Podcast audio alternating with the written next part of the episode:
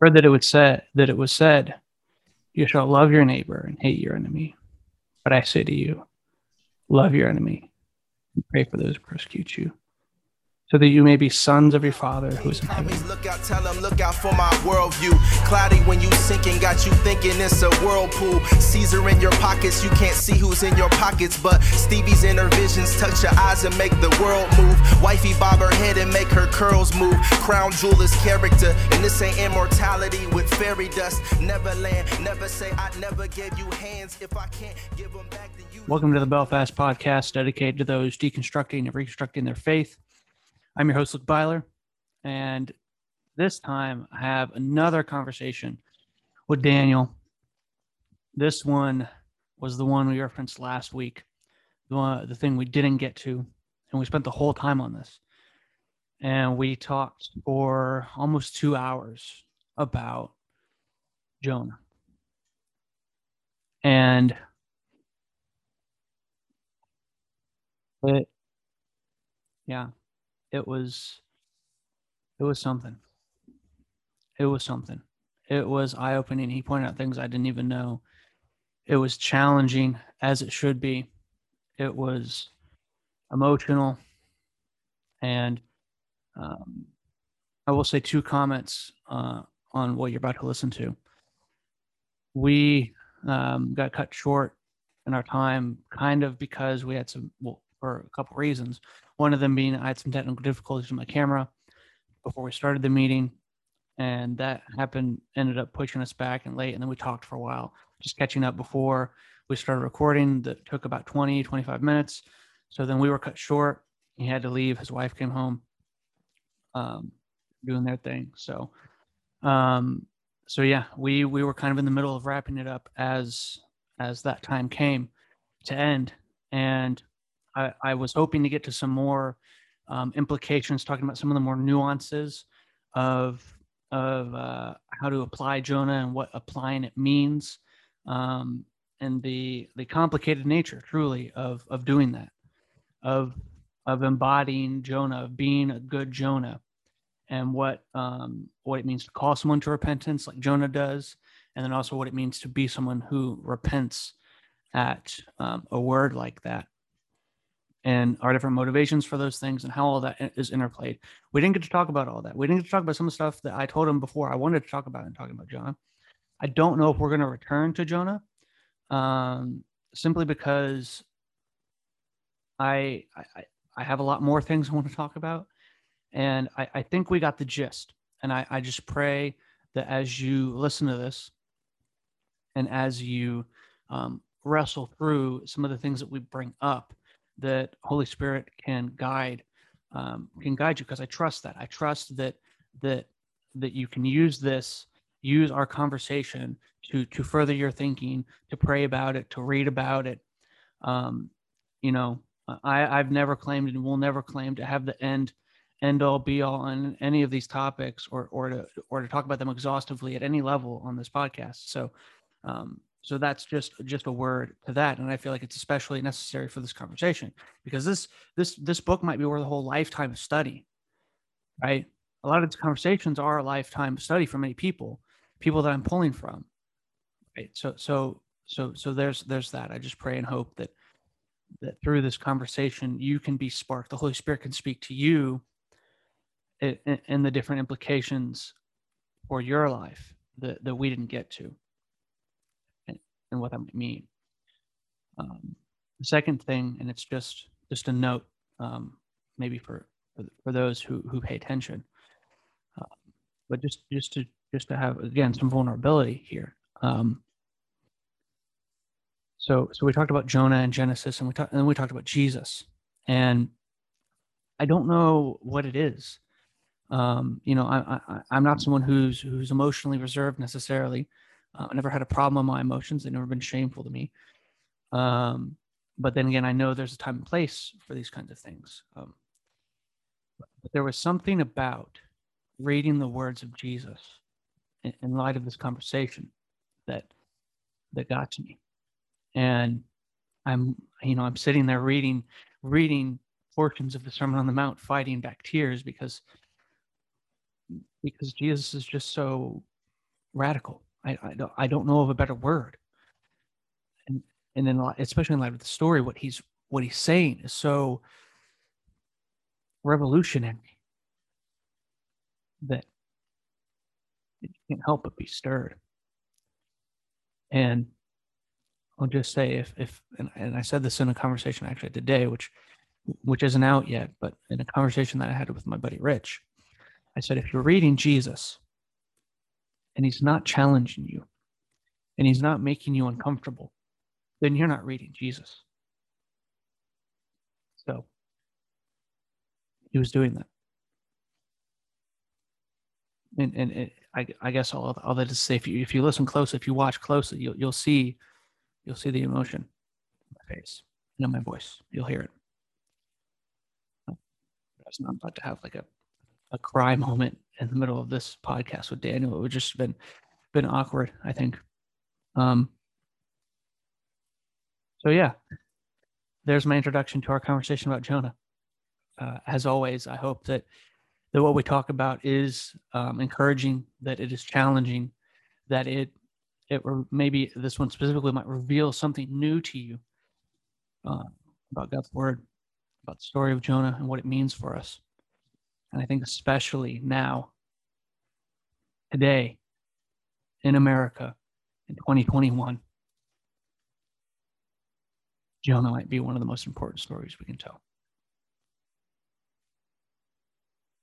Do with that, do with that what you will. Let the reader understand that sentence. But yes, I hope you guys enjoy it. And if you do, give me a like, subscribe, rate and review me on iTunes, drop me an email, any of that, all of that. And I will see you all in the next one. Okay, here we are again. Already been talking off air for like 20 yeah. minutes about things about Daniel's podcast, spoiler teaser, and um, about uh, things we want to talk about in the future. So I won't give that away. Um, part of the crew, part of the ship. You'll, get that, you'll, get that, reference later. Um, it's brilliant, uh, by the way. Absolutely brilliant. I I cannot. John John Marsh is um, help me with that for sure. I don't know if I was the one that brought that up, or if he brought that up, but we yeah. when we thought about it, we were talking about that. And yeah. so one of us mentioned it because we'd been watching the movies and we were like, oh my gosh, that is an amazing picture for that thing. Um, I'm being really vague right now, but that's okay. We'll talk about this next this conversation next time. Um, anyway, anyway. So uh, let's dude, let's we've we've kind of had some fun already. I know we like had some difficulties with technology we're already i know you don't have a bunch of time as of right now so let's just let's jump into what we didn't get to last week which is jonah okay. genesis okay. jesus and jonah is i think how you said it earlier yeah um for everybody's reference uh just to know where we're at with this right now uh, i've been reading jonah i've read it probably three times now throughout the past week or two um, just all in one sitting. It's only four chapters, not very long. Right. That's 10 minutes, maybe. I read almost the whole thing while you were um, dealing with your technical difficulties. So. Yeah, 10 minutes. Yeah. Uh, so, yes, if you want to, if you're somewhere where you can pause this and take 10, 15 minutes and read through Jonah before we have this conversation, please do. If you're driving, please don't. Don't. Um, if you're working out, you might pause this while you're taking a break between your sets. Get it on your phone, pull it up online, pull pull it up on the Bible app. Um, really easy read, really fascinating story. I hope we get into some of that stuff. Um, this is going to be an interesting and fun conversation. I don't know exactly where it's going to go. Yeah. Uh, as with all mine, that's kind of the fun of it. Is it's very exploratory. Um, but uh, yeah, I, I have some things to say. Uh, but yeah, so I've been reading through. That being said, I've been reading through the story the past few weeks, um, a few times, uh, and then I will link below uh, Tim Mackie's sermon series that he did at Door of Hope. Oh, yeah. what is it now? Eight years ago on Jonah. It's a five-part series. Each sermon's about forty-five minutes. Um, so I've been listening to them while I'm working out, while I'm running. uh, that kind of thing, making dinner. You know, all the all the places you listen to podcasts in. So maybe you're doing one of those things right now. Uh, but yeah, I've been I I listened through almost all five. I got most of the way through the fifth one this morning while I was while I was lifting. Um, yeah, very good, very good series. Um, I know that Heiser, we'll maybe get to this, but Heiser has a whole podcast episode about Jonah and the Leviathan, which I can link below. Uh, I listened to most of that, but that was a while back. Um, didn't fresh up on that. Um, and I know with our title we just said Genesis, Jonah and Jesus. There's some references to Jonah uh, thematically and literally by Jesus himself in Matthew 12, um, which anybody who's been listening to this podcast for any period of time knows that I reference that passage a lot, basically because I wrote a paper on it last semester. So I know a lot about it. Um, I don't actually know. That's like the part of the passage I have the least interpretive theory or like research in. Um, I kind of know the general theme Jesus is going for with reference to Jonah and Nineveh and the Queen of the South, but the Queen of Sheba, depending on your translation. Um, but that's you know in the weeds, maybe for later. Uh, but yes, so if you're listening to this, I will link those down below. If the, if what we say piques your curiosity, you can listen to those. Um, and I would say, but to start, either after this conversation or now, if you want to pause, just read the story. It is fascinating. And I think it has a lot to say to us, which hopefully we'll get into that too. Yeah. Um, but yeah, with that introduction out of the way, probably too long, but Daniel, you can kick us off. Uh, where do you want yeah. to start? Start in Genesis or start with Jonah? Uh, you want to start with Jonah? Genesis. You want to start with Genesis? Yeah. Okay. So we'll start with Genesis, um, just to sort of set the stage. And I'm not going to stay here too too long. But what I, I will say is, um, understanding Genesis 1 is, I think, critically important for understanding a large portion of scripture. Um, amen. And um, sorry, it hasn't been posted yet, but it'll get posted before I post this episode. So as I'm recording, I haven't edited last week's conversation fully, um, yeah. but we had a little bit of a conversation about that because I had had some things happening with school uh, regarding interpretations yeah. of Genesis 1. So we had a bit of conversation about that. So you yeah. will most likely hear that before you hear this if you're listening to the episodes in order. Yeah.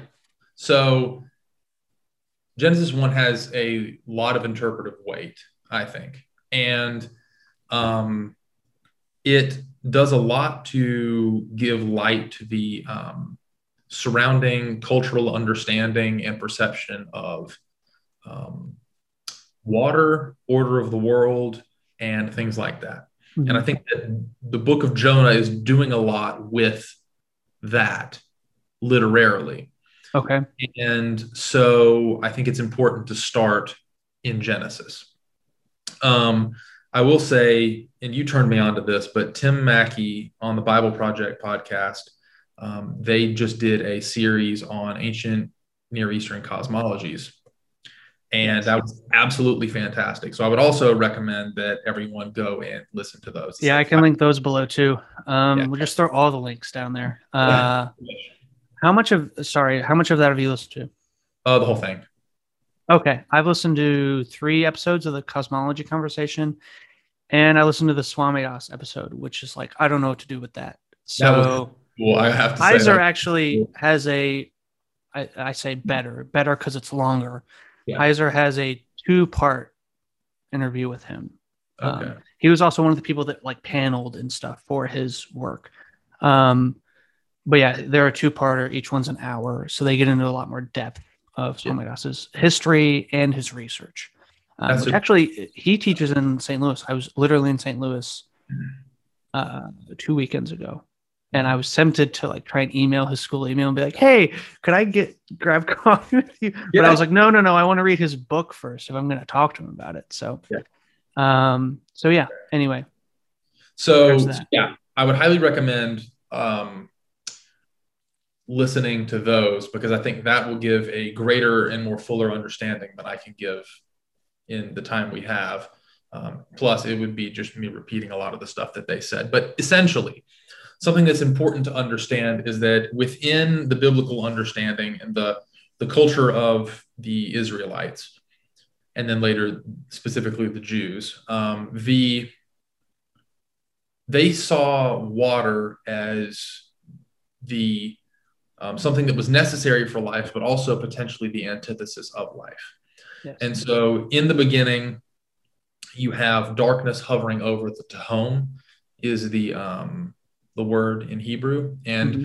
it typically gets translated waters um, or abyss, or um, I think the best image that I could give is primeval waters, something that's like yeah ancient and before and dark and chaotic.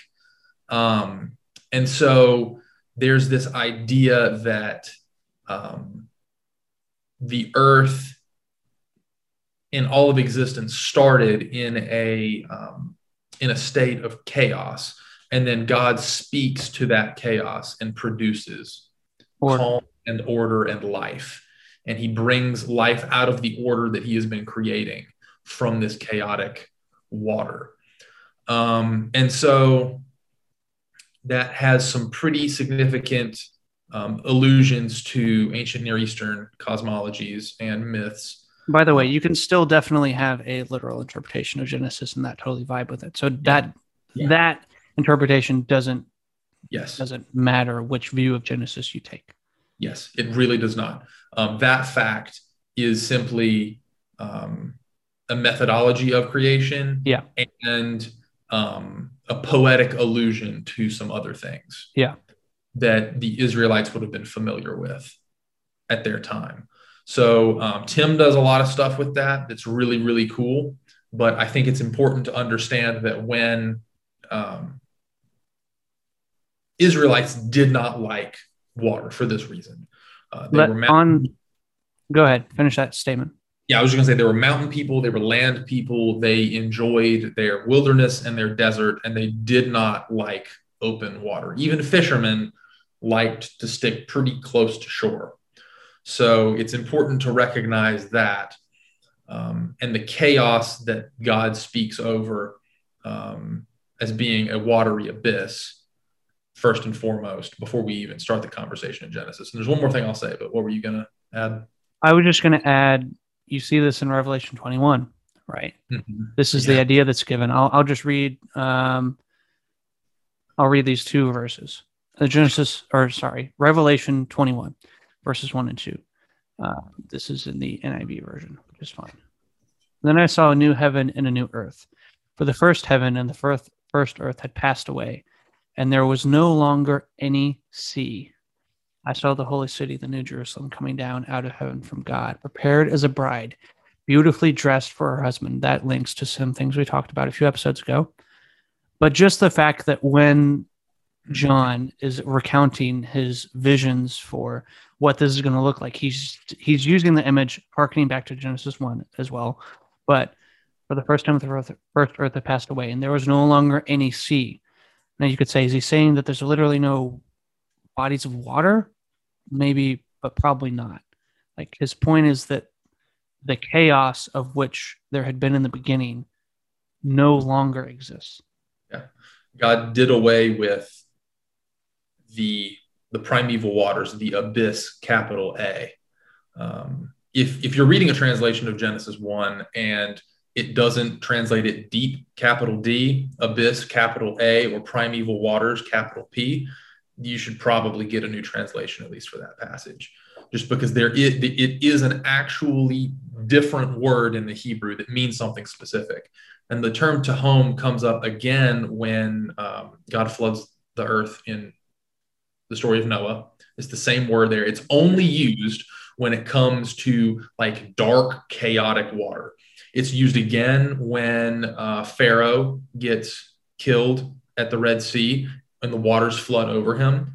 Um, and I think it's used again a few other times. And so, in fact, it's it's used again in Jonah. We'll get to that in a little bit. Um, but it's important to understand the Israelite resistance to water um, and open sea, and just the ancient people in general, right? Yep. Because yep. the waters where a storm happens and your boat sinks and you Yep. die, Yep. right? This is why, uh, again, like Davy Jones' locker is an idea Yeah. for sailors, Yeah. right? Like there's a deep abyss that you go to. All those who drowned in the waters. This the scripture talks about this actually when Revelation 20 as well. Like the, the water spit up their dead, right? Like they come up from Davy Jones' locker to use that language, right? Like I was about to get into that. it's Yeah. yes, there's a reason that all this mythology exists around like somebody taking care of all those dead sailors, right? Yeah. Well, why? Because death happens all the time at sea and Yeah. it's unpredictable. And so yes, this this feeling about water hasn't just existed in the ancient times for Israel. They've existed I think it would still exist today. Like the first time I ever had a panic attack, I was scuba diving right? Because I was freaking out. Like I shouldn't be breathing underwater. I shouldn't be breathing underwater. Yeah. And I, the scuba instructor had to hold my hand through the rest of like 15 minute dive to get me to calm down. But this Yeah. fear of water is just, I think there's something, there's a reason this picture comes up again and again throughout culture is because it is the place of the unknown. It is the place of deep darkness. It is the, the abyss. It is Yeah. where death is unpredictable. It is where if you're there for too long, you're gonna die. Yep. So And you know, and so sort of to reference a conversation we had before this, the um, the Israelite conception of the underworld was Sheol. It wasn't hell as we have it now. It was a watery, sunken, ghostly abyss. They literally saw the bottom of the sea as hell. And it was it was Davy Jones' locker. yeah, it, it, and they called it Sha'ol was the Yeah. term. So anytime, again, anytime you see a translation that in the Old Testament references hell, they're making a theological choice to translate hell in there. Hell is not the word. Sheol is the word, and it's a deep, dark. It's there's no fire, right? There's there's no fire at the bottom of the ocean. It's it's a deep, dark, watery, drowned, sunken abyss that is cold and miserable and chaotic. Um, and so the uh, I mean, the term in Genesis one is um,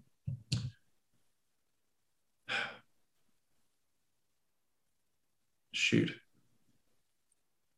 Oh, it gets translated as um, Marty uses chaotic nothingness. Um, Tim and several other scholars say wild and waste. I can't remember the the Hebrew words off the top of my head for some Me reason. neither. They're they they have the same alliteration as Wild and Waste. Yeah. Yeah. So um, they're also used to describe um, the desert, the wilderness, um, the place you would go to die, the place you need to rely on God in order to survive. Um, so, anyway, we've set the stage, right, with this chaotic nothingness, and the beginning of the biblical narrative starts with God speaking to this hell, like this, this literal hell, and causing order and life to come forth out of it. Right. So then we get to the story of Jonah, and it starts, you know, rather interestingly. Um, there is, let me see, I'll just read. So, Oh, and give sorry before you do this, just give some of your history with experience with the story of Jonah. yeah, so I was actually about to mention, um, I'm reading from my own translation of the book of Jonah. So I, for one of my final projects last semester, translated the entire book of Jonah from the original Hebrew, um, the Biblia Hebraica. So this right here, um, I believe, is based off of the Masoretic text. I could be wrong. I forget. Um, I think it is because you looked up Deuteronomy 32 in it and it said Yeah. son Yeah, of. Israel. Yeah. Which I think some if you anyway, if you agree with the Dead Sea Scrolls, which are older. Uh, it says sons of God. So Yeah. anyway. So this is based off the uh, the Masoretic text. So we can talk about textual criticism and stuff about my translation of Jonah later. Um, I'm not super well versed on I'm that. not I'm not worried about it. Yeah, but this is what I got from the original Hebrew. And I'll go ahead and be upfront when reading my translation, and I won't read the whole thing. Um, but and remind me to email this to you. I can give you um, yeah, that'd be great. Word doc. But um, the my agenda with this was to try to translate similar words similarly every single time they appeared in the text, as long as it made sense. Um, so I tried to capture that aspect of the Hebrew because anytime you're making a translation, you got to make a gen, like you have an agenda, you got to make some choices about how you're going to translate certain words. We've already had that conversation. So that was really my uh, my driving force behind this translation. So does it capture everything that's in the Hebrew? No, but this is what I um, how I felt best captures a holistic view, um, staying consistent. So um, what's super interesting about the first chapter of Jonah um, is this, and Tim hits on this a little bit in his um, in his sermon, is this theme of going up and going down. Um, and so God, um, so I'll just read uh, Jonah 1 1. And the word of Yahweh came to Yonah, son of Amittai, saying, Arise Go to Nineveh, the great city, and call upon her. Surely their wickedness will, you know, yada, yada, yada. Verse three. But Yonah arose to flee before Yahweh to Tarshish, and he went down to Joppa. And so there's this idea of going up, and then this idea of going down. And Jonah, God calls Jonah to go up, but then when he goes up, he immediately cuts down to Joppa, which is a port, um, a port city on the coast. And so there's some interesting things about the word Tarshish. Um, different scholars place Tarshish at different places. Some say that it is all the way in Spain. And so it's the literal opposite end of the world. So if um, Assyria, which is where um, Nineveh is the capital city of the empire Assyria, uh, who was a massive, oppressive, conquering force in this period of history. Um, Assyria is in the um, Fertile Crescent in Mesopotamia, and the Tarshish, if it's in Spain, is literally on the opposite side of the world, the known world. Um, it's as far west as you can go before hitting the open ocean and they don't know anything past that. There are some people who also think that it is a some kind of Phoenician coastal village. So it could be up in Phoenicia or along the Mediterranean coast in the north. Um, but you know, there, there's a bit of debate about that. Regardless, it's in the opposite direction, using an opposite method of travel, because Jonah would not have um, gone he wouldn't have sailed to Assyria, uh, to Nineveh. In fact, the fact that the fish spits him up, it says it spits him up on land later, but it doesn't dry land specifically, which will be important. Um, but it doesn't spit him up. It can't spit him up right on the bank. Otherwise, it has to swim up river and um, it actually talks about Jonah like going to Nineveh. So it was like an actual trip he had to make. So middle of the story, he is making a conscious choice, which will be important later. But anyway, so we have this idea of him going down.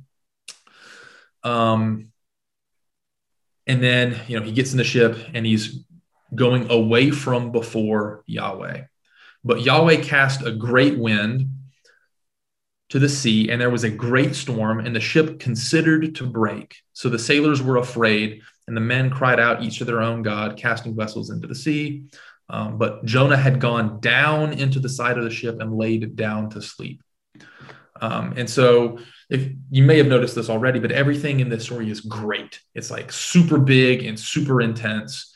Um, and Tim talks about that being um, like a comic book or satirical nature of the story. And I really think that he uh, pin the nail on the head there with that. But again, Jonah keeps going down and down and down. And so he's consistently making choices that are leading him in this direction, down. And what's funny is, as we'll see at the end of chapter one and in chapter two, he ends up literally at the lowest point you can go. It's not rock bottom, it's ocean bottom. And it doesn't get lower than that, at least in the Hebrew mind. What's also funny is to point out, like I said earlier, you got the concept of Sheol. Um, Hebrews genuinely thought that any open body of water was a, a gateway to Sheol. So choosing to cross over an open body of water is rather risky when you think the gate to hell is directly under your feet. Um, and so Jonah really, really, really does not want. He's willing to risk traveling over the gate of hell to run away. Nineveh. Yeah. So like we don't understand when we just read this story, we don't understand the significance of that.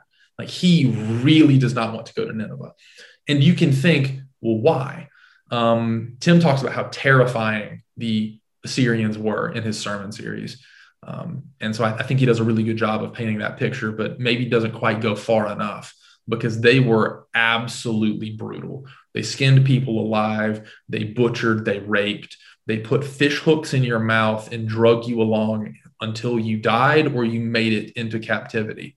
They were absolutely brutal. They were known for taking a city and taking some of its important people and then some of its not so important people and just leaving them literally on spikes on hills outside the city as taunts to people they've conquered and people they haven't um, showing them the might and power of Assyria.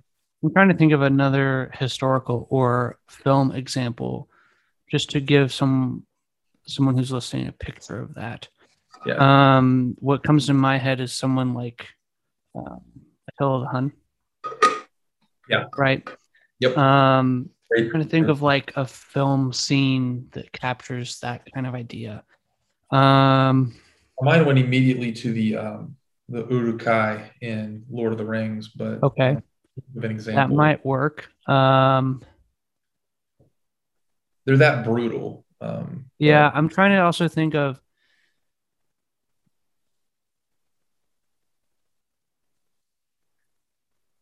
I'm trying to think of that because the practice of um, like impaling was uh, who is it? The guy who was the the, the vampire.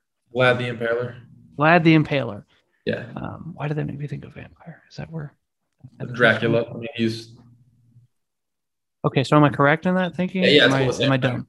Okay, yeah, no, cool, cool, cool. Um, yeah. yeah, but if you want to get a picture of that, just like Vlad the Impaler, like he would do the same kind of practice. Um, yeah. So we're just talking grotesque, like yeah. awful. Like a modern day example that might get at it is something like what ISIS is doing in the Middle East. Yeah something like, but on yeah. a grander scale. Like yes. if if all of the Middle East was ISIS, yeah. then like yeah. maybe. Like think about like I know it's way like the power of it is sadly gone because it's overused so much. So maybe the other one I'm going to use in a second will be better. But like think about Germany 1942. Yeah. Right. Or think about communist Russia under Stalin. Think yep. about yep. Kierkegaard in the Gulag Archipelago, or not Kierkegaard. um, um, oh. um, oh, I feel I'm so bad. Uh, well, same. Um, he wrote the Gulag Archipelago. What is his freaking name? Um, Wow, we we do not know our history. Yeah, uh, Solzhenitsyn. There we go. Okay, okay. Alexander Solzhenitsyn. Right. So like, yeah. think about those kind of oppressive, yeah, yeah, yeah, yeah. empires, exactly. leaders, people groups. Um. Yeah. yeah. That's that's the image you have in mind. Demonstrable. Yeah. And not just oppressive and like they want to take your money or like your yeah. land, but like not they're going to they're going to kill all of you. Yeah, kill you, rape you while they're killing you, and probably skin you alive as well. Like it's horrific to say the least. And so barbaric in the truest sense of the word. Yeah. And so at this, and this is one of the places where I, I sort of disagree with Tim in his sermon, is that he says, you know, we can fast forward to the end of the story and we see why Jonah doesn't want to go to Nineveh. It's because he hates them.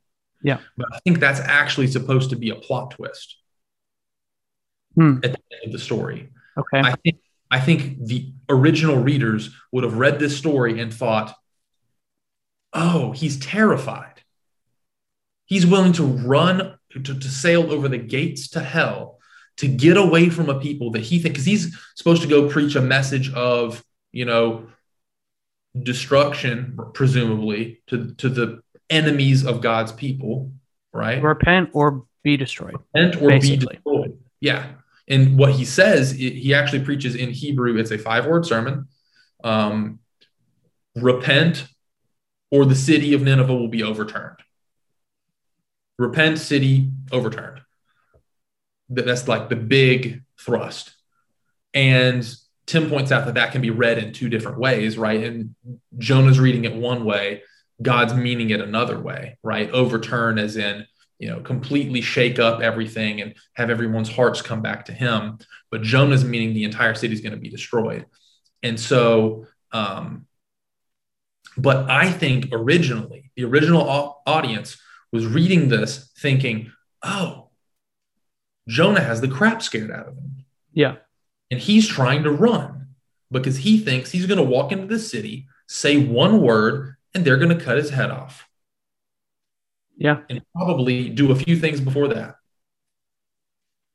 And so that's what the original reader or hearer is picturing at this point in the story. And so, you know, it's kind of like, oh God, like, why are you, one, why are you making them go to these people that hate us and we hate them? But two, Jonah's terrified. And then, you know, they cast the, um, God casts the storms, they cast their lots or they cause the lots to fall. Um, and what I think is super cool, you know, Tim alludes to this sleepiness or this lethargic um, attitude that Jonah has. And it's really present in the text. He feels numb to everything and just unaware, not even blissfully, just like, I don't know. It's, it's like, it's almost like he's on a, some kind of um, suppressant. Like he just doesn't, it's not registering things with him. And he, um, the, the captain of the ship says to him, uh, What are you doing, sleepy? Arise. Again, same word that God spoke. It's almost like God is calling out Jonah's lethargic, apathetic state through this sailor and also like referencing back that original call to Jonah to arise. He's been going down, he needs to arise. And um, you know, he says, call on your God again, like explicitly stating it, like arise, call on your God, and perhaps um, he will think of us and we will not perish. And so the lot fell on Jonah. I'm skipping a little bit here. Um, this is something I think is super cool.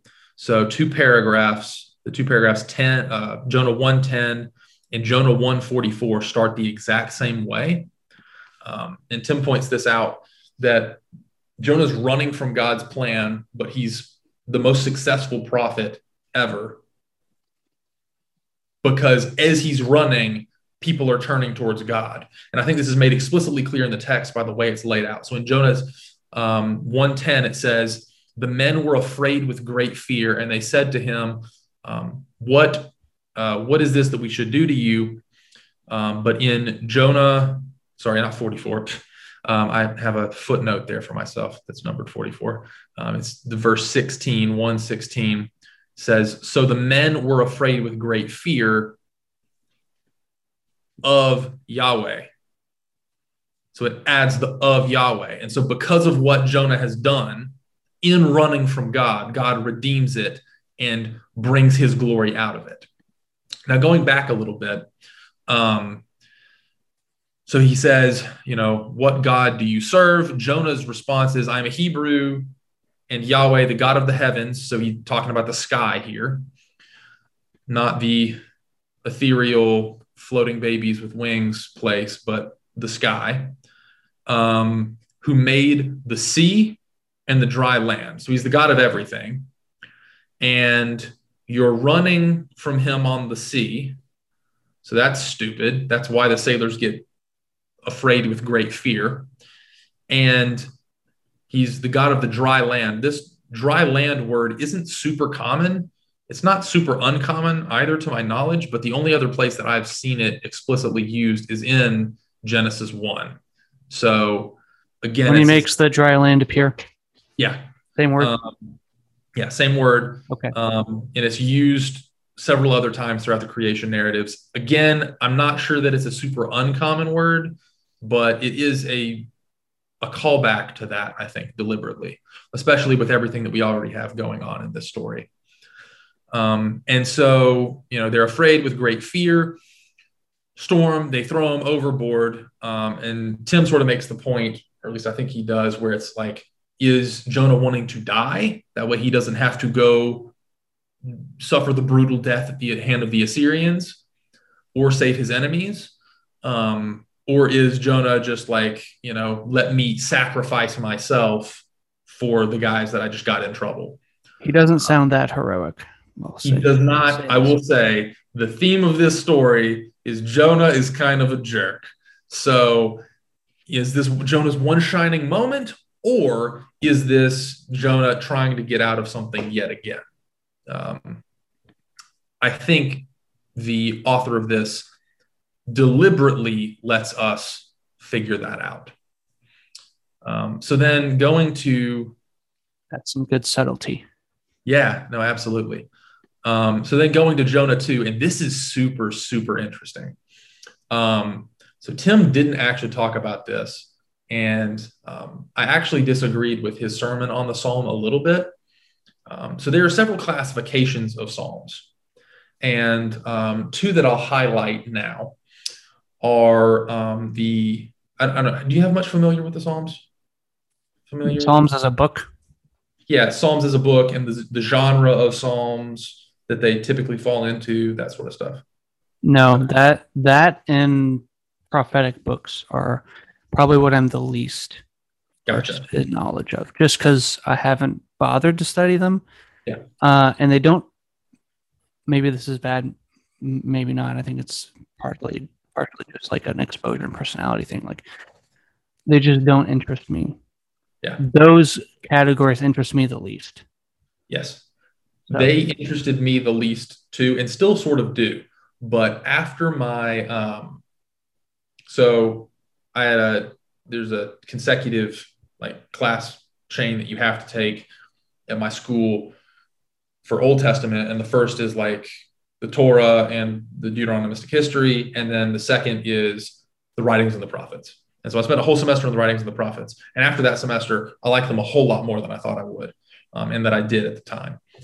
Um, so they are more interesting than I think most people give them credit, but I also think they're taught poorly generally. So that probably yeah, I don't doubt that. I don't doubt both of those. So yeah, um, but so in that class, we talk about different classifications of Psalms, and two of them that are pretty important are um, Thanksgiving Psalms and Lament Psalms. Mm-hmm.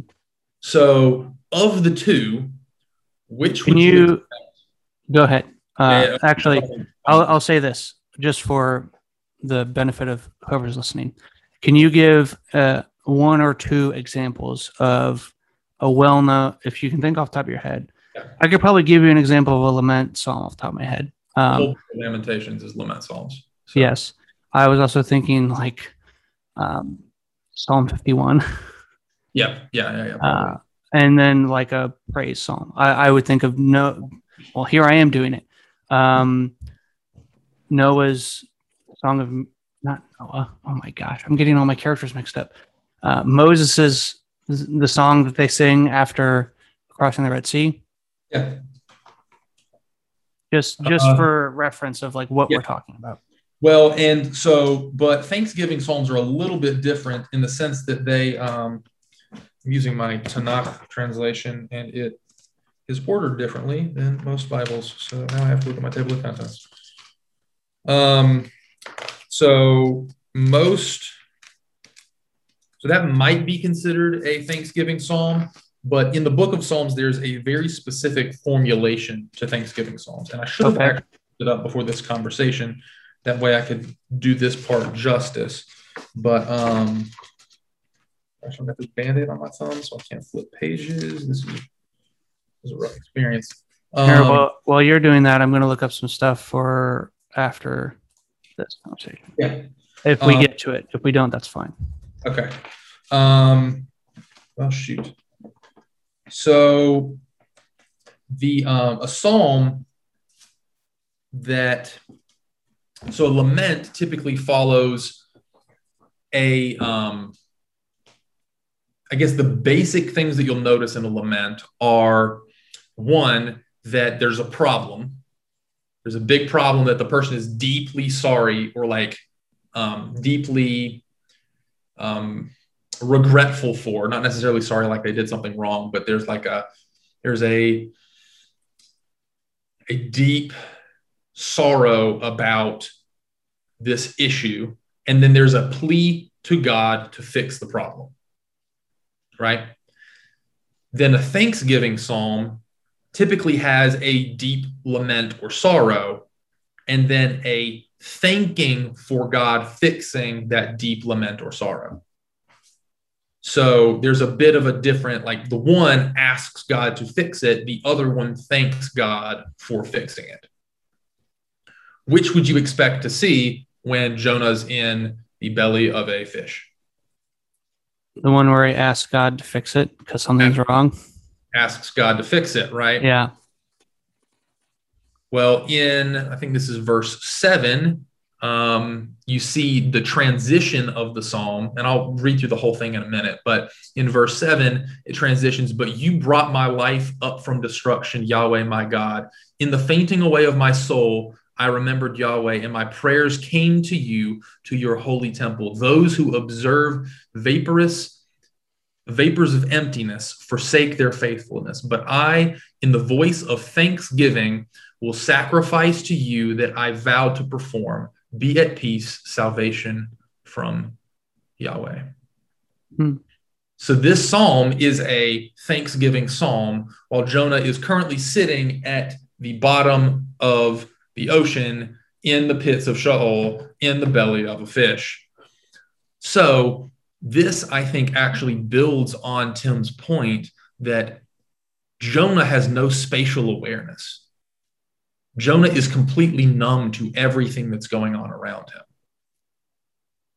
Jonah, or Jonah's thanking God for killing him and not making him go through with what he wanted to do. And putting him in, in uh, Sheol. Yeah, because earlier in the psalm, I'll read the first part now.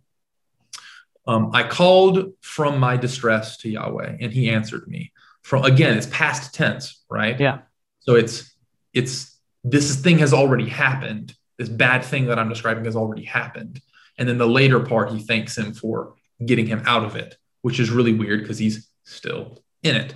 Which begs the question then, because this, this we're about to see, it's a bunch of water imagery that he states, and he's surrounded by water. He's talking about the situation he's in, but it almost seems as though he's describing the situation he was in before when God called him to go to Assyria as the deep, dark distress, the water, the abyss, the Sheol. So there's this weird play of like, is he talking about the situation he's in now or the situation God called him to before?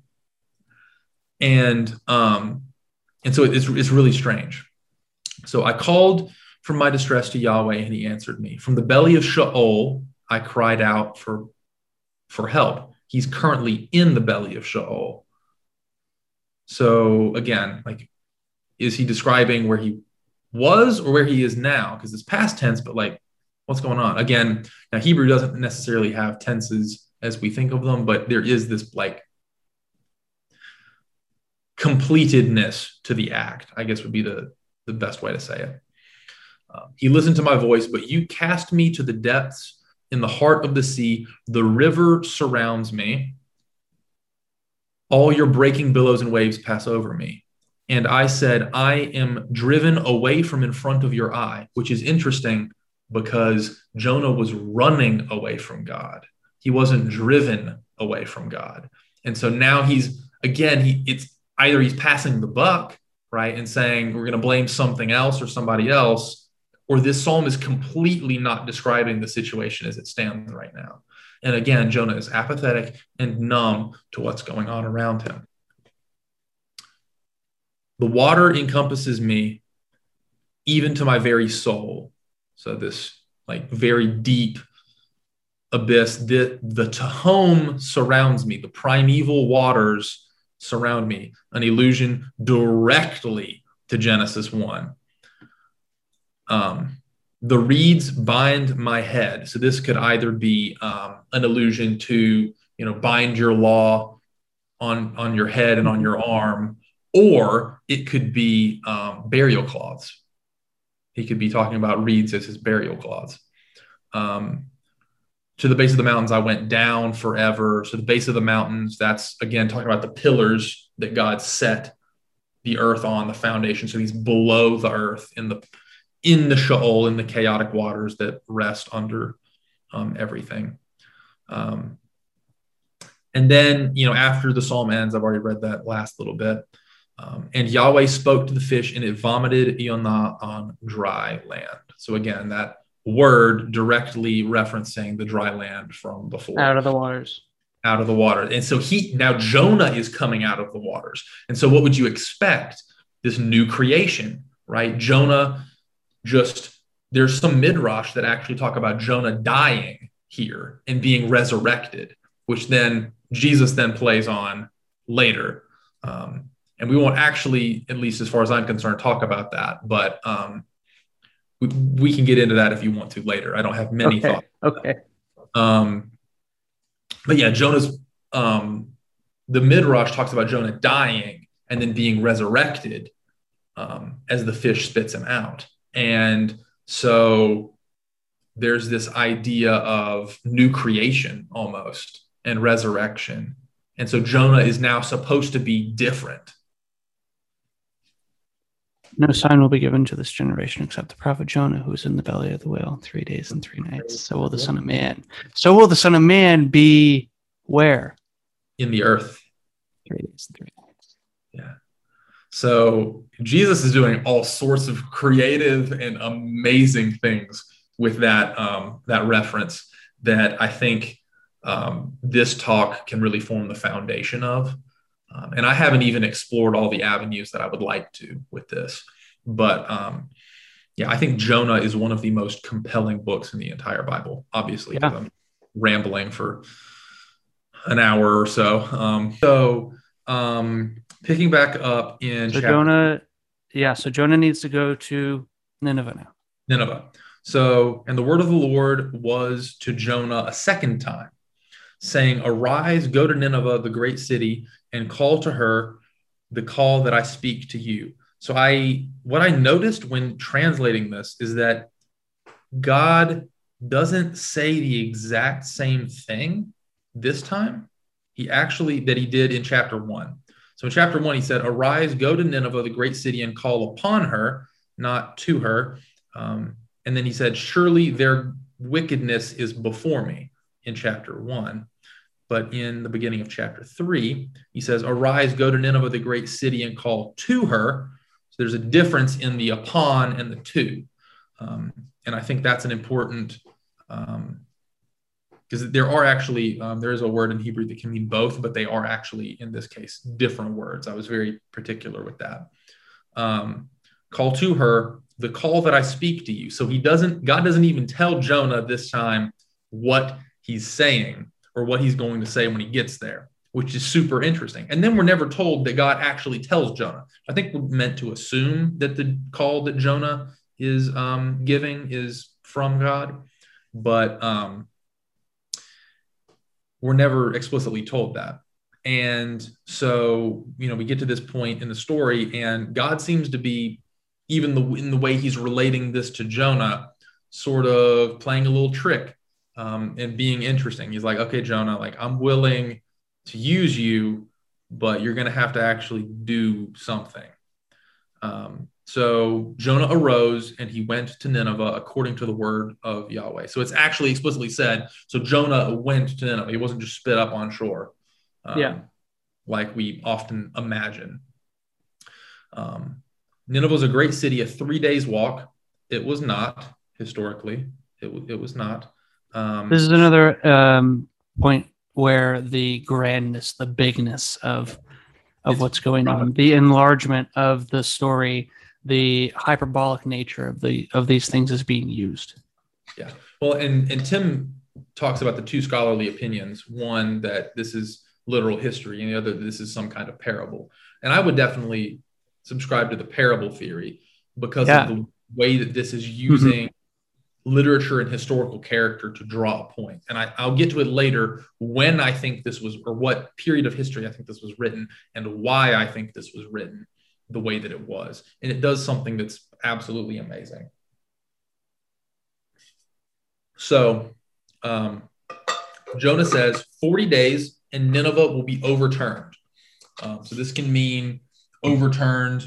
Uh, Tim talks about it meaning like flipping a pancake, overturned as um, the entire city in ruin, everything's destroyed, that kind of overturned, or overturned in the like it changes direction, it it becomes something new. Um, which is super funny, right? Because Jonah supposedly was supposed to have become something new through his experience with the fish and the allusion to the creation, um, like a new creation, but he he didn't, and I don't think he's expecting the city to either. Um, so again, if Jonah was paying attention to what God's doing, he might see this coming, but he's apathetic, he's numb, he doesn't. It's just not sinking in, and so. Um, you know, he says this, and all the people of Nineveh were faithful in God, and they called to called to fast, and they wore sackcloth from the greatest unto the least. Uh, one thing that's super interesting about this section of the book is that the word used for God is almost explicitly, unless it's Yahweh, it's Elohim. So um, that word can be singular or plural, and it is also used to refer to pagan gods. So it's actually unclear in the Hebrew whether or not they're turning to Yahweh or they're turning to their own gods, um, Hmm. which is kind of weird. So you you translated Yahweh in these other portions. In this verse, Yes, it does it switch? It switches. yes, yes. So Yahweh, um, Nineveh, according to the word of Yahweh, that was verse. That's in verse three, and then. And the people of God and the people of Nineveh were faithful to Elohim, and they called to fast and they wore sackcloth. Hmm. Now, the word God has been used earlier in the book as well, occasionally, specifically in the Psalm. Um, but it's almost never so, like chapter 2, verse 2, Jonah prayed to God, his God Yahweh.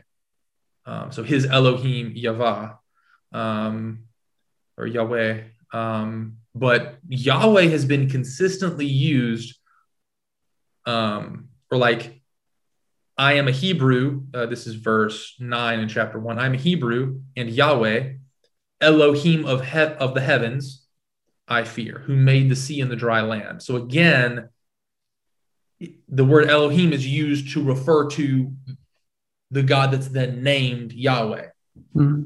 explicitly, whereas here Yahweh is not explicitly named in in the uh, chapter three when they repent, which is super weird, right? Like you would expect it to say, and they turned to Elohim Yahweh and wore sackcloth and fasted and all that stuff, but it just says, and they turned to Elohim. Hmm. Interesting. So I'm not sure what to theologically do with that. I'm just going to put that out there. I'm reading the text as it's written, and yeah, and we anyway. talked a little bit about how Elohim is used when we had our first conversation, and I talked about um, cosmic geography. So Yeah, yeah, yeah. So I mean, that'd be a good place to bring that in. Um, so just like insert that conversation here. Um, I think that's that's a super interesting point you make there. Um, so then it talks about how the um, the king sort of ups the ante, and I think this is supposed to be a particularly comedic point um, when the uh, when the king's like the animals are supposed to repent and fast, Yeah. and sackcloth. I'm just imagining some Ninevite like chasing a chicken around, trying to shove it into a sack. like that's the image that comes up in my head when I read this. Um, or like, okay, Bessie, like, come on, and they got the cow, and they throw the sackcloth over it, and it's like, Mah! like, you know, that's sort of the the image that we're being asked to imagine here when reading this. And we sort of read this as some like somber moment, but this is actually like super funny. So, um, oh yeah, it's like it's supposed to be the climax of the story when the good thing happens and everyone's saved but it's it ends up being this like really stupid image of like an extreme repentance that becomes comedic it's so extreme um so the by Jonah is a Tarantino movie. yeah yeah it's like it's incredible so uh, whoever It's like it's like at the end of sorry, I keep referencing this movie all the time. I love it. It's like at the end of Django when he's killing all the slave owners and this like masters of the house. And it's like the violence is so over the top yeah that you're meant to laugh at it.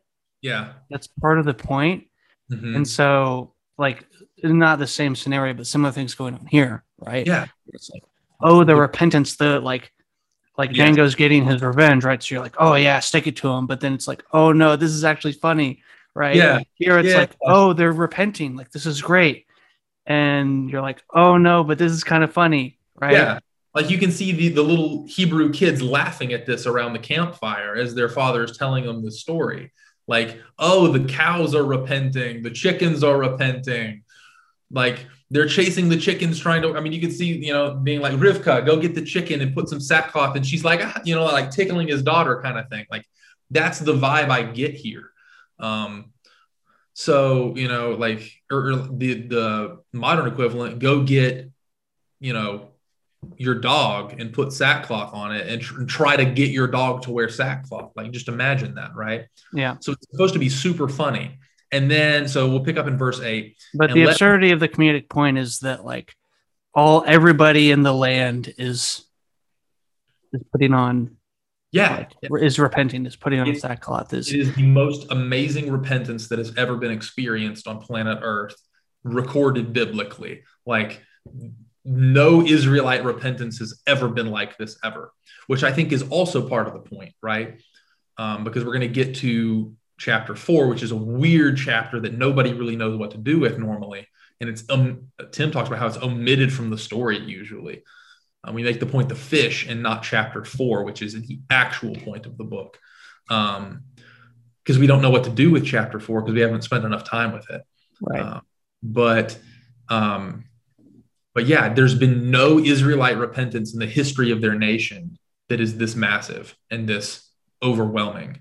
Um, and it's so overwhelming that it's funny. Yeah, and this is brought on to the to the other comedic point that's made earlier, right? And the and the city of Nineveh was a three days walk. It's like okay, anybody in this huge, everybody, even the animals in this gargantuan city, Yes. is putting on sackcloth and ashes, and they're repenting. And they're fasting and they're not drinking water. Like this is extreme. This is intense. Um, and so, picking up in verse 8 of chapter 3, and let them be concealed in sackcloth, and the men and the animals, and let them call on Elohim in strength, and let men turn back from their evil ways and from the violence that was in their plan, uh, their palm. Who knows? Elohim may repent and have compassion in turn from his burning anger. Now, that is singular, his burning anger. So, there Okay. is this sort of sense that, you know, maybe we're actually talking about Yahweh. But again, this whole paragraph has been Elohim and not Yahweh. And so, but that also brings up the point that Jonah, like Tim makes this point explicit, Jonah never mentions Yahweh in his, Yep, never uses not the named word, in his sermon. Not named in the, the five word sermon. He's not one of those five words. It's never mentioned that if they repent, anything good will happen or that they even need to repent. Repentance is never suggested by Jonah. Like it's the weirdest sermon ever because there's no solution. Like the prophets always provide a solution. hmm Pro- the prophets do two things. They're like, okay, they make predictions, right? But that's not the point of the prophecy. The point of the prophecy is to point to repentance. And so they make a prediction if you keep doing what you're doing, this is going to happen and it's going to be awful. But if you repent, this is going to happen and it's going to be great. Like that's the general, like if you want prophets 101, that's what they do.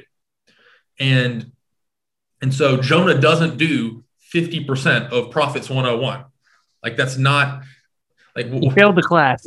Yeah, you you failed, Jonah. You absolutely failed. But it's the but the he doesn't fail. Yeah.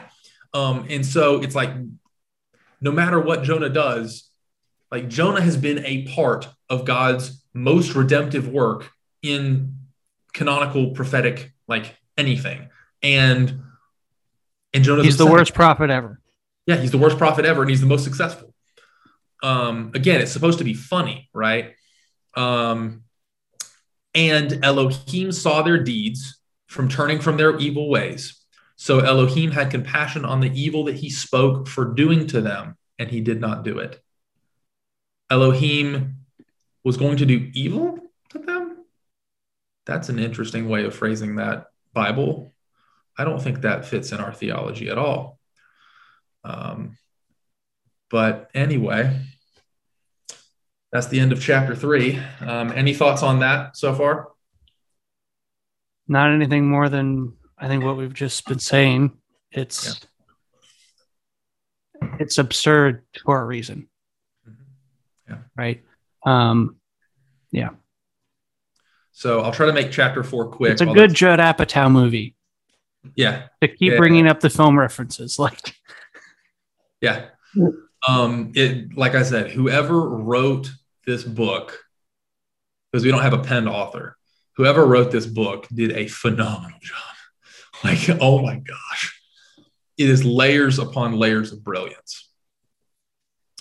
Um, okay, so starting. what are you talking about, Daniel? God just whispered in his ear exactly what he wanted him to say. Who's he? Jonah? Because I don't think Jonah. It doesn't say Jonah. No, no, no. I'm making a joke about. Yeah, Oh yeah, no, no, no, I know. Well, I'm I'm playing with the joke too. Like oh, who who's he? Jonah. God whispered in he him his ear. Well, who's the who's the him right now? we don't we don't have one. Um, but yeah, you're you're right.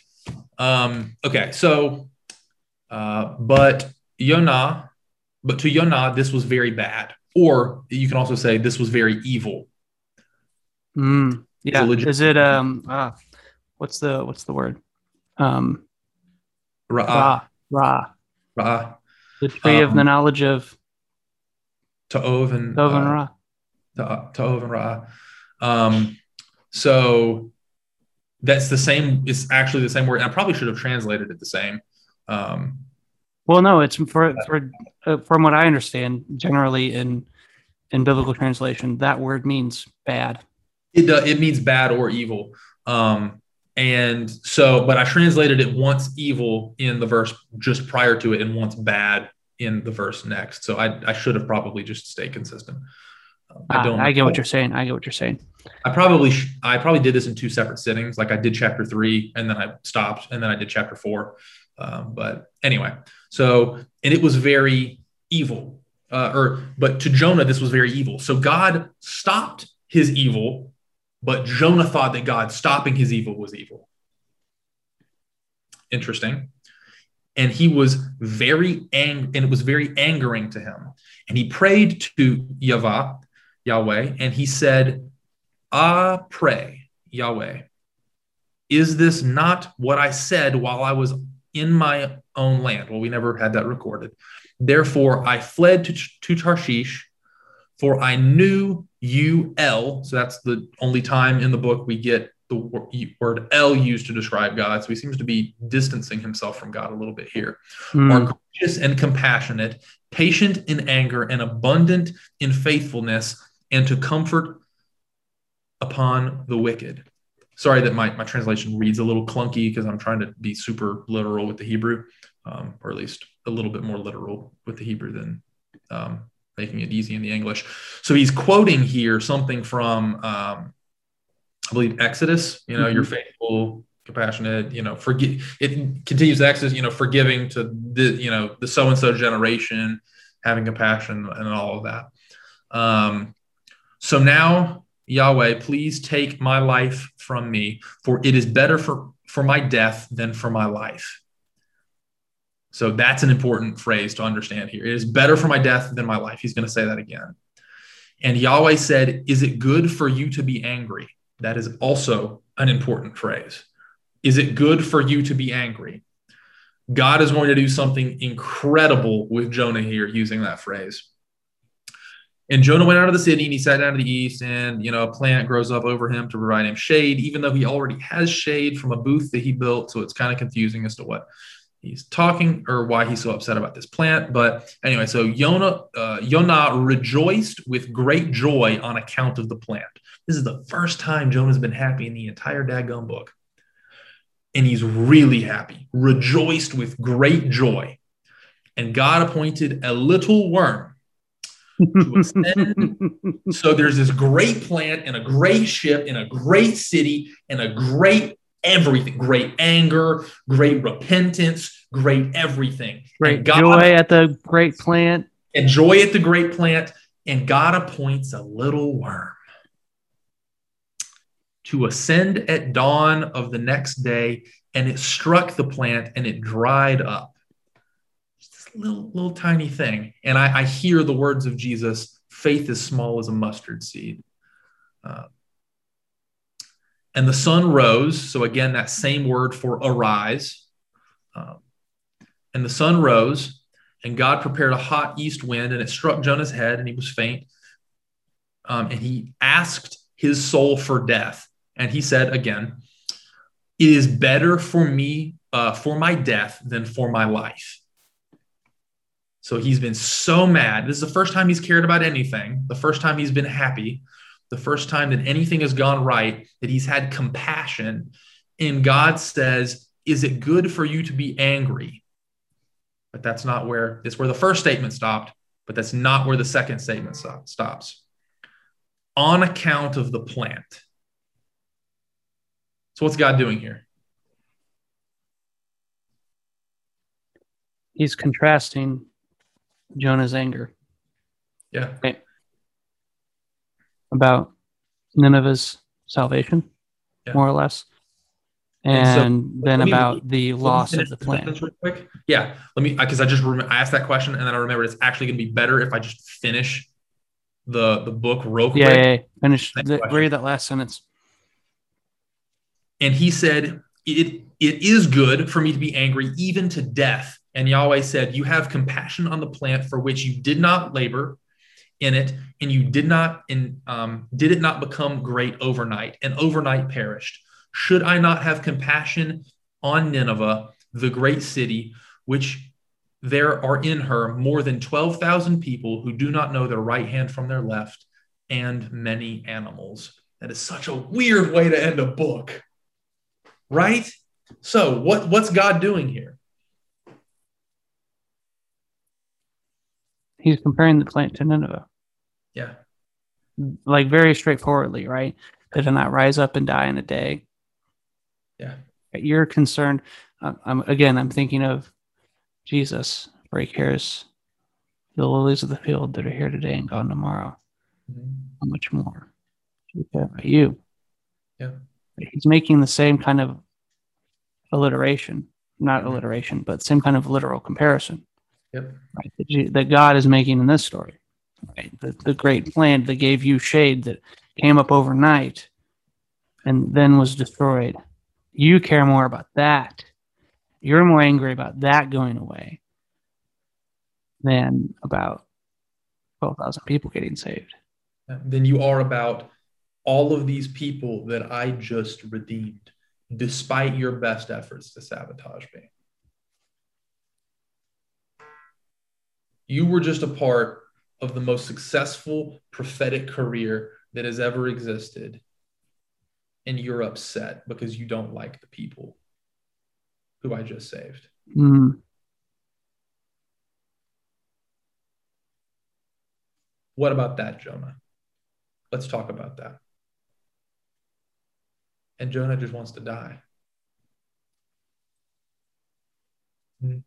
God sends Jonah to the enemy. And Jonah says no. And God, and we think at, at, first in the story that it's because Jonah's afraid. And then we realize it's because Jonah hates his enemy. Jonah hates them. Yeah. And God said, But I love them. And I want you to help partner with me to save them. If you care about this plant, care about these people, yes, they've done horrible things to you. But help me put the world back together. Don't give into your hatred. Don't give into your anger. And don't give into your racism. And help Yeah. me fix this situation. And Jonah is so self centered and self righteous and caught up in his own agenda that he misses the work of God. This is one of the most compelling books in our canon, and we have made it a children's story.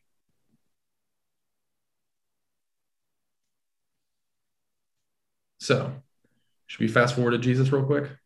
Well, I was about to read Matthew 5. So- okay. If you want to start there, we can. Um, so uh, Matthew 5. Sermon on the Mount. Okay, go for it. Go for it. Go for it, please. Okay. Matthew 5, start on 38. I'll read verses. You have heard that it was said, eye for an eye, tooth for tooth. But I tell you, do not resist. Um, actually, sorry, I'm going to read this in the ESV. Uh, here we go.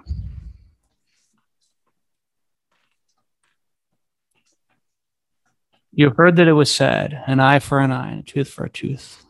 But I say to you, do not resist the one who is evil. But if anyone slaps you on the right cheek, turn to him the other one also. And if anyone would sue you and take your tunic, let him have your cloak as well. And if anyone forces you to go one mile, go with him two miles. Give to the one who begs from you, and do not refuse the one who would borrow from you. Heard that it was said that it was said, You shall love your neighbor and hate your enemy. But I say to you, love your enemy and pray for those who persecute you, so that you may be sons of your Father who is in heaven. For he makes the sun rise on the evil and the good, and sends rain on the just and the unjust. For if you love those who love you, what reward do you have? Do not even the tax collectors do the same? And if you greet only your brothers, what more are you doing than others? Do not even the Gentiles do the same? You therefore must be perfect to your heavenly Father.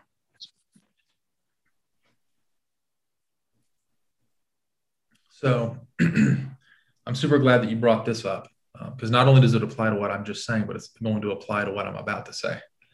Um, anything more from the Sermon on the Mount that you wanted to uh, go over? Uh,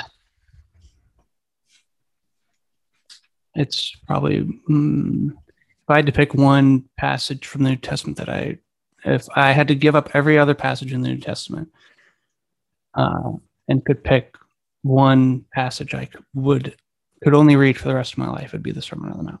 Oh, I 100% agree. 100% agree.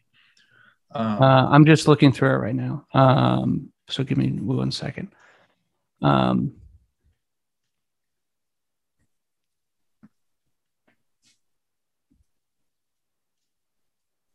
yeah, I'll read the end.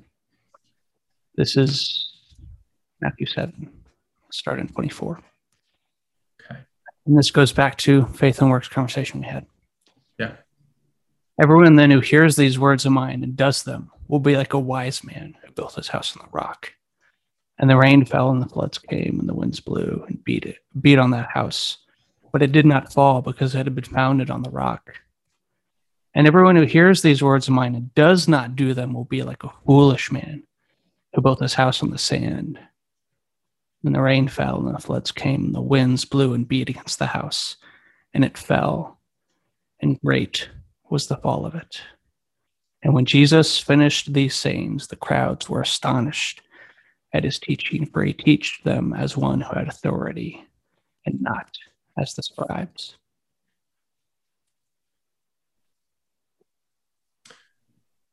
So that was the end of the, the Sermon on the Mount. Um, and then just a few stories later in Matthew 8, we get um, Jesus leading his followers across the, um, the sea to the Decapolis, across the Sea of Galilee. Um, so we have Jesus heal a leper, we have him heal a centurion's servant, and he heals many. That, oh man, I'm sorry. Yeah, you're good. Anyway, that no, I think that story is super important for yeah the conversation. Yeah, no, no, no, it really is because the centurion he heals the centurion's servant.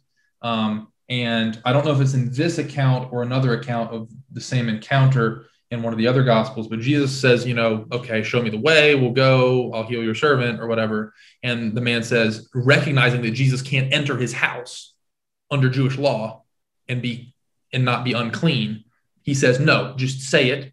I'm one who has authority. You seem to have authority. You speak it, and I will trust that it has happened. Um, and then Jesus, you know, commences faith, all that jazz. Um, Jesus do, is talking about in the Sermon on the Mount, loving people who you think are outside of God's covenant. Right? We just talked mm-hmm. about that in the Sermon on the Mount. He's talking about, you know, the Gentile, the outsider. He then does something for an outsider. He actively heals for an outsider. So he's showing his disciples, right? He's saying to his disciples, this is what we're supposed to do. Not just an outsider, an enemy. An enemy a vicious enemy, the oppressor. One who commands armies of the Romans who are oppressing the Jewish people.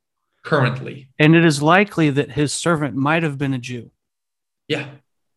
Um, and so, but this centurion has enough compassion to want that ser- ser- servant healed. The centurion is crossing the racial boundary to love and Jesus is recognizing that, and he likewise is crossing the boundary too.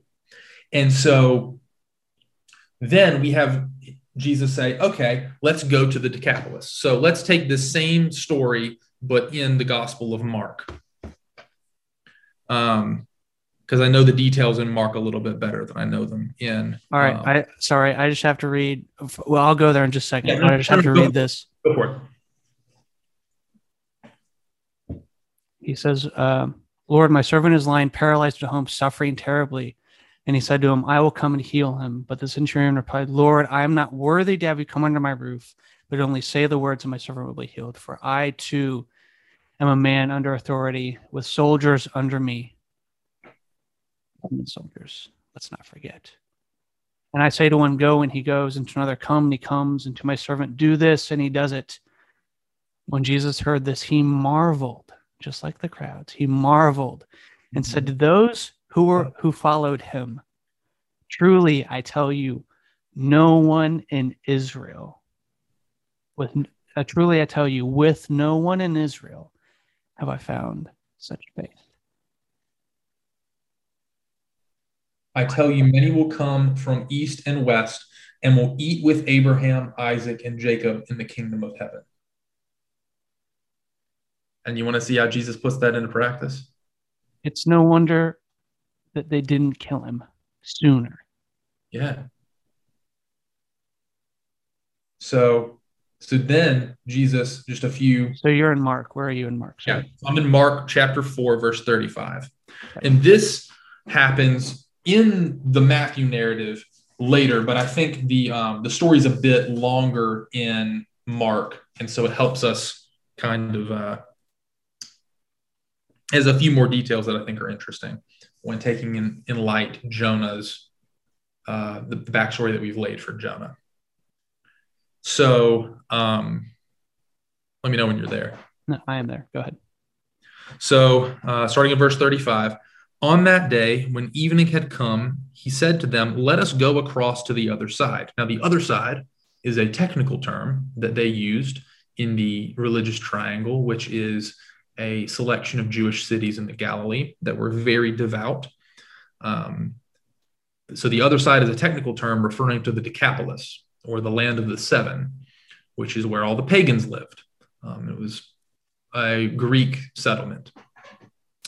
So Jesus is taking a bunch of religious, racist Jews across to the land of their oppressors after he just preached a sermon and performed a miracle about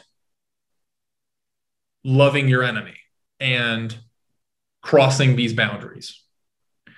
And Marty Solomon in Bema suggests that this Greek phrase, and I don't know Greek yet, so I can't confirm or deny, but he says that this Greek phrase in um, 36 is um, a little hard to translate and might indicate to some strife between Jesus and his disciples about the decision to go to the Decapolis.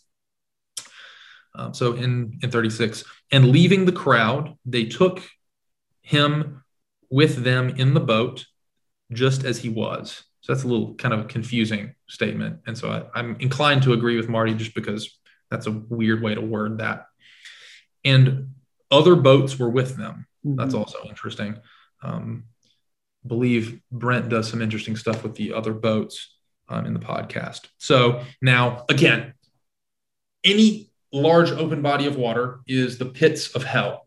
If you were in Galilee and you wanted to go to the Decapolis for some reason, um, Jews didn't, but if you did, you could just walk there. You you would legitimately walk around the sea. It'd take you a day ish, and you would, and that's what you would do. Again, you could walk there, but Jesus says we're not walking. Go on the boat. Um, and Marty suggests that Jesus didn't just have to say, let's go on the boat. He said, get in the boat. And his disciples were like, fine, okay. So, all right, read 37 because I think people are picking up on this. And a great windstorm arose, and waves were breaking into the boat. That's actually something that was said in the book of Jonah. So the boat was already filling, but he was in the stern asleep on a cushion. Who else have we known that was asleep on a cushion in the middle of a storm? Going across the sea to somewhere that he necessarily didn't want to go. Not Jesus, yeah. but his disciples. Yeah, but that people in the boat didn't want to go. Yeah. And they woke him and said to him, Teacher, do you not care that we are perishing? And he awoke and rebuked the wind and the sea and, um, and said to the sea, Peace, be still. Now, there's a lot of things going on with the Psalms there that Marty gets into in his podcast on this. But what's super interesting, right, is who is the one who calmed Sheol, the pit, Tehom, in the beginning? God. God. And so when the disciples freak out later, I've always thought, well, that's silly. They've seen him heal people. Like, why are they freaking out that he can do this too? Mm-hmm. Two plus two equals four. No, no, no, no, no, no, no, no, no. The Psalms explicitly say, and Genesis 1 explicitly says, only God can do that. And this whole lesson has been framed around one, we've had a whole narrative, right, about Jesus' authority right? So Jesus has authority, the centurion has authority, who recognizes Jesus' authority. But then, so here we have this final like nail in the coffin of authority. But then we also have coupled with it this image of Jonah running from his call and this whole racial, you know, hatred of the other. Jesus trying to bring the Gentiles into the fold, the enemy into the fold, loving the enemy. And um, and so we have Jesus actively walking out the story of Jonah with his disciples, teaching like a Jewish teacher, like a rabbi would do. And he's saying, guys, like, not only am I God, but I'm saying this is our mission to go get them. And there are some more key pieces that fall later in the Gospels that solidify this. But and then this is where Jesus shows up and he heals the demon possessed man, the Gerasene demoniac, and um, you know, the the spirits go into the pigs and they go into the and all that. So he, he goes there and he performs a miracle, and then they run him off. They run him off. Yeah. But I think the important point, at least for us to sit with today, is Jesus is intentionally crossing boundaries and he's using Jonah to get his disciples to do the same. When Jesus is referencing Jonah here, I think he's referencing that conclusion we came to in chapter four. He's citing chapter one and two, right? But he's implying the ending with everything he's framing around this.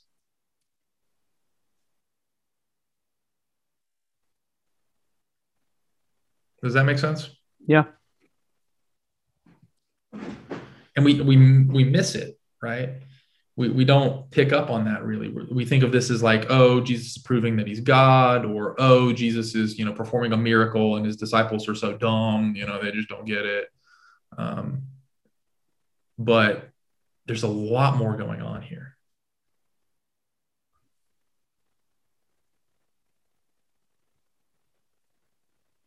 Yeah. I I don't I don't know if I have anything else to say um, on that on that point. Um, yeah, it's just sad to me that we've made Jonah about a fish. Yeah. Yeah. When it's so complex and Jesus uses it in so many unique and compelling ways. Okay. On that note, let's go. We can we can end and uh, we can have a little I'll have a little spiel. Um, I've got about 10 minutes roughly. yeah, yeah, I'm I'm watching the clock. Yeah. No, you're good. I just, I hate Um, that we ran this late on stuff. All right, Matthew 12. And some of the scribes and the fair, keep in mind, and I've talked about this, this whole half of Matthew 12 is a big discussion between Jesus and the Pharisees about by what power he does what he does. He And just healed the demon possessed man.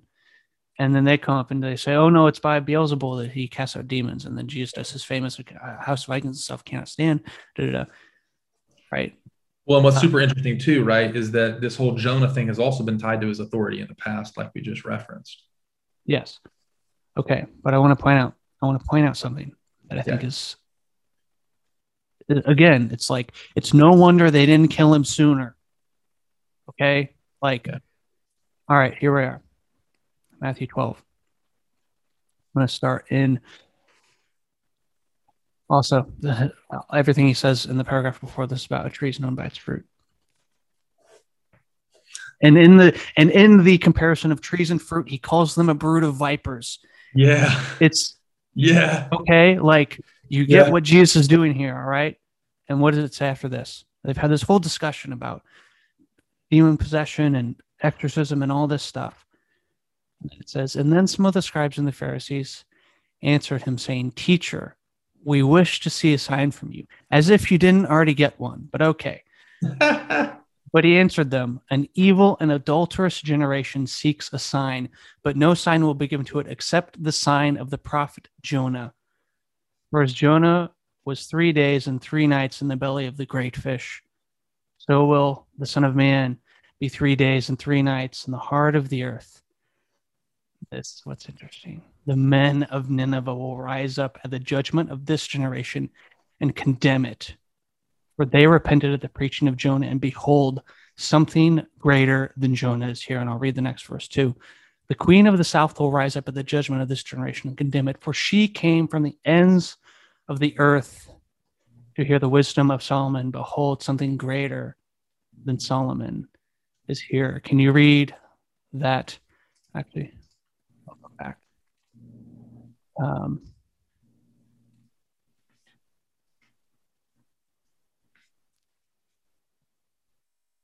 Matthew 8. Matthew 8? Yeah.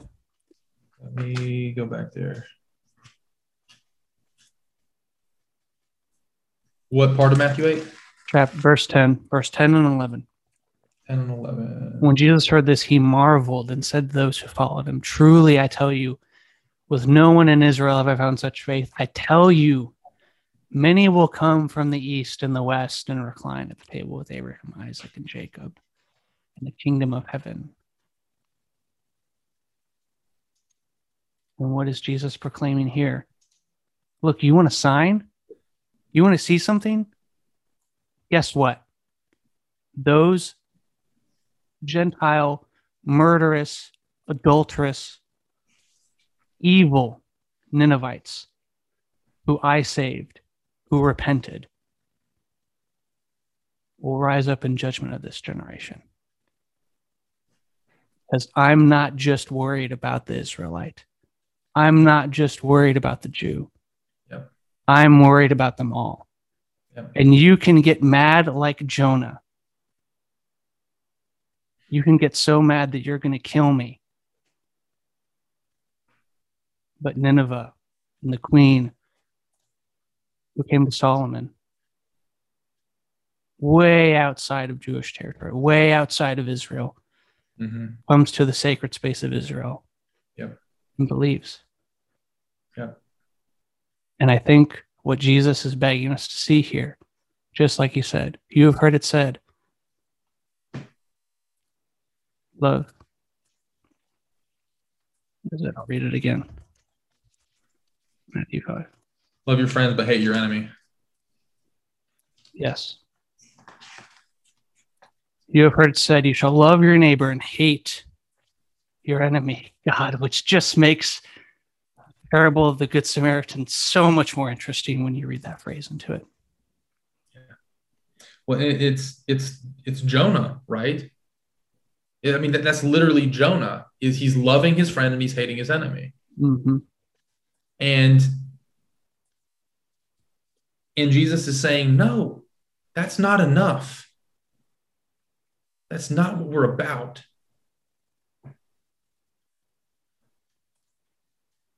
You have heard it said, You shall love your neighbor and hate your enemy. But I say to you, love your enemies and pray for those who persecute you.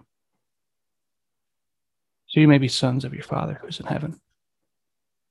And the ultimate question of Jonah is this What happens when God forgives our enemies?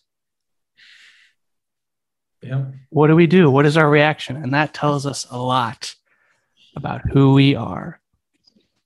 And so the the, thing, I'll just say this. This will be my last thing. I, I, I'll feel like I'll do you all a disservice if I don't say it, but everybody wants an enemy, right? Everybody want everybody wants an enemy. Pick your group, pick your political party, pick whatever. Everybody wants an enemy because it's easy having someone to hate, having someone to constantly point the finger at, having someone to blame for all the problems is easy. And sometimes, and here's the hard part sometimes, maybe many times, those reasons you have are valid. Right? yep. They're valid. Yeah. Of course, the Jews hated the Romans. Look at what they're doing. Yeah. They're crucifying you. Of course. Not just Jesus, but like others. Yes. And everybody wants an enemy, right? That's why CNN and Fox News both love Donald Trump. Yep. Yep. Because to one, he's the friend, and to one, he's the enemy. Mm-hmm. And they both gouge him for profit. Yep. And I think that the remarkable nature of Jesus is that he says, and these are terms that are coming back to our culture, I think, in ways that are true and in ways that are overused. But whether you're the oppressed or whether you're the oppressor, I, and I'm using this word deliberately, liberate you. Yeah. I liberate you from your oppression and I liberate you from your need to be an oppressor. Yeah.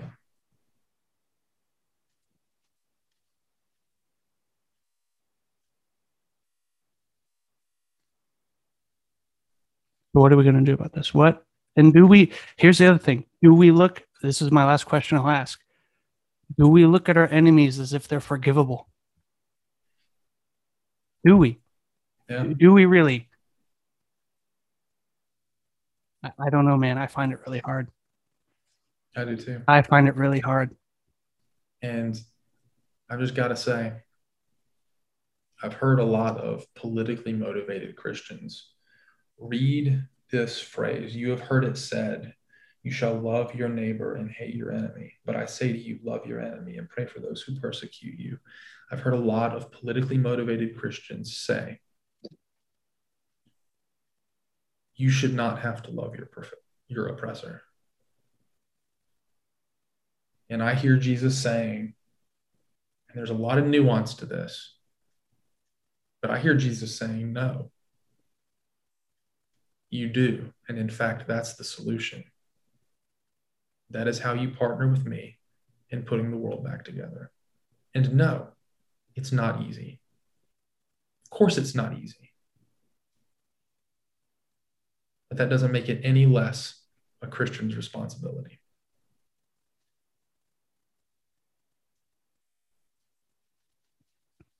And don't get us wrong, this doesn't mean you don't call out things that are evil. No. People definitely. who are doing evil things. What what did Jonah do? Jonah went and and called out. I mean, God even explicitly says in the beginning of the book, go preach. Their evilness has risen before me. I see Their what they're doing. This has come up in front of me. I see what they're doing. You're supposed to go and tell them what they need to do instead help them.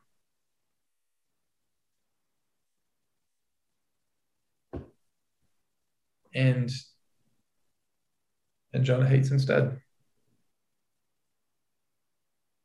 And and what the book of Jonah is doing, I think, is it's turning the microscope on the reader and it's making you examine yourself because what the original hearer of this would have thought was, oh, yeah, that's my enemy. And oh, I see why Jonah's running. And oh, I, you know, I get this. But silly Jonah for running from God, silly Jonah from from thinking that he could do it his own way. Why is Jonah so mad? And then at the very end, you realize that you're Jonah in the story. Mm-hmm. And you're the one I mean, it, it ends, the literal book ends with a question, and it's kind of an awkward question, too, right? Why are you mad that I'm saving this city of 12,000 people who don't know their right hand from their left and also many animals? Like, that's a, that's a weird question. It just ends abruptly. And it's because you're supposed to sit in that and say, Why are you mad that God loves the people that you hate? Why are you mad that God wants to forgive the people that you're bitter against?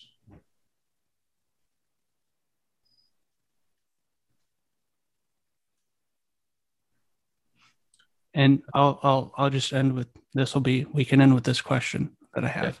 Yeah. yeah.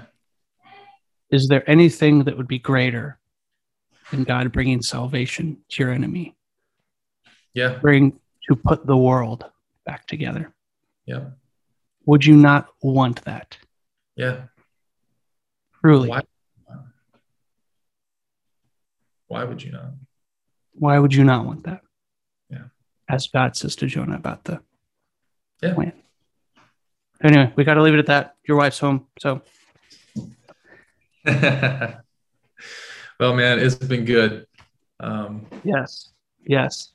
I didn't didn't get everything I wanted to in, but I I think it was well, well worth. We'll try again next week. Net, we'll have to pick some. I mean, we can go, keep going if we want, but uh, we can pick another subject too. Yeah. Like yeah. I think I think I'm good. I think I said everything I need to say. So. Okay. Unless you have more, but. On this, no, I'm I'm exhausted on the Jonah thing. I've run out of material, but um, but yeah, no, we can do um, we can do that other thing that you suggested um, if you want and then the question you had to for today that we never got to. So. Yes. All right. So let's do those. Let's do that. Let's can you uh can you text me both of those? That way I can be thinking about them. Yes. Yes, I will. Um, just snap or snap me. Instagram me your your phone number just so it'll be Yeah. easier. Yeah, yeah, yeah. I was actually going to suggest that too. So, um, All right, man. anyway, I got to run, but I'll talk to you later. And if you get memento in, let me know. Yeah, we'll do. We'll do. All right. See you later, man. Appreciate Bye. it. King Commies, look out, tell them, look out for my worldview. Cloudy when you sinking, got you thinking it's a whirlpool. Caesar in your pockets, you can't see who's in your pockets, but Stevie's inner visions touch your eyes and make the world move. Wifey bob her head and make her curls move. Crown jewel is character, and this ain't immortality with fairy dust. Never land, never say I never gave you hands. If I can't give them back, then you look.